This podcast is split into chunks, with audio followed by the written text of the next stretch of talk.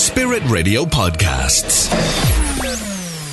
Maybe this is something that has been on your to do list for a while, or maybe it's not on your radar at all. Well, we're going to be talking about making a will next and how it should be something that we should consider doing, why it's important, but also the importance of doing it right because there can be challenges for the family and the solicitor if somebody dies and they haven't drawn up a will. On the line to tell us more, we have Cora Sherlock from Sherlock Solicitors. Okay, Cora, first of all, who should make a will? Morning, Wendy. Well, the short answer to that is that everybody should make a will um, over the age of 18, that is, if you have assets, um, really anything to do with your life should be dealt with in a will. And it's something that people tend to veer away from. I think you're right.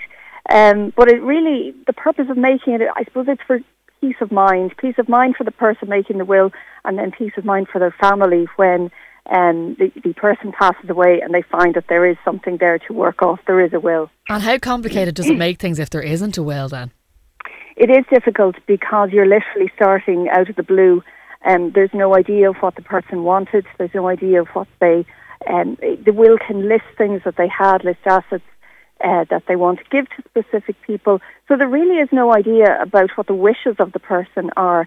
And even apart from that, um, the rules for a person who doesn't have a will and their estate are called the rules of intestacy, and they're very strict. They're set down by law, and you can't go outside them. So you're bound by what the law tells you will have to happen.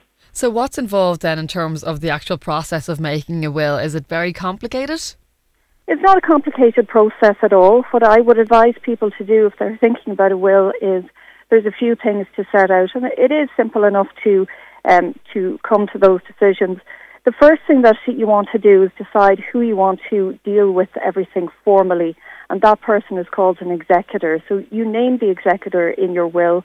You can think about people in your family, in your wider circle, you know, your solicitor, your accountant, somebody that you would trust and somebody that you think would have the wherewithal to go through your estate, to deal with your assets.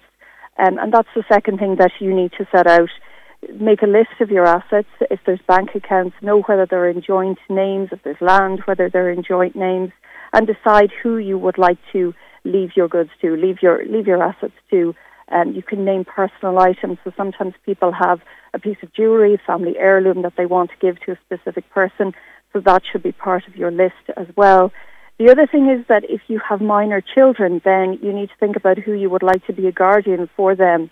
And if you were to if you were to pass away before they turned 18.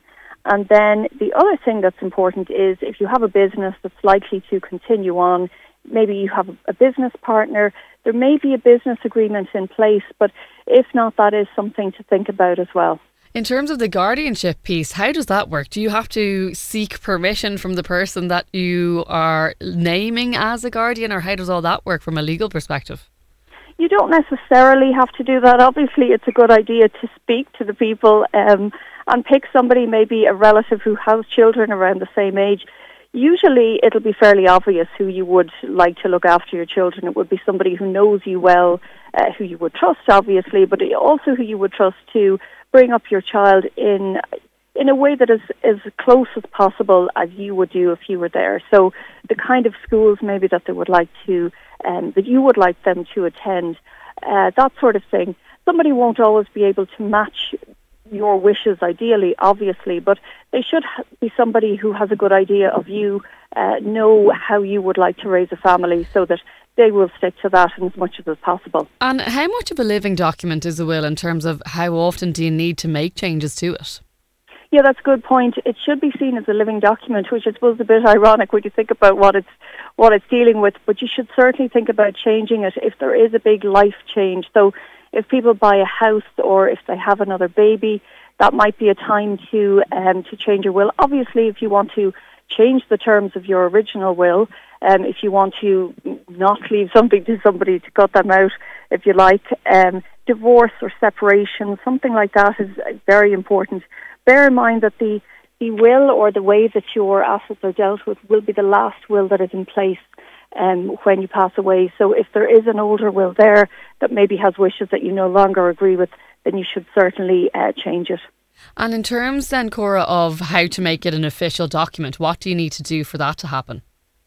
Well, what needs to happen with the will is it must be signed by the person making it. We call that person the testator. So it must be signed by the testator in the presence of two witnesses. Um, and it, it is quite specific about how that has to happen. If there is any question over how or whether the will was signed correctly, then that can be um, that will be an issue.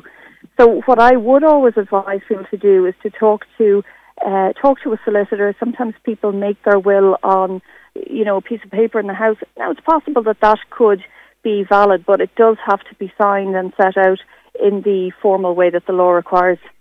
Okay, great advice, Cora. And it doesn't sound too complicated, but if you are getting doing the formal process and you're talking to a solicitor, is that an expensive route to go down?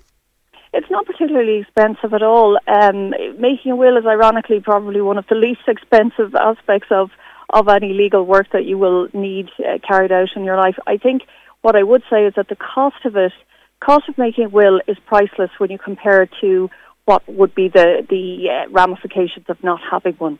In terms of, of just the issues it can cause in the event exactly. that you do die without having will. Thank you for giving us great advice today. That is Cora Sherlock, and she is a solicitor with Cora Sherlock Solicitors.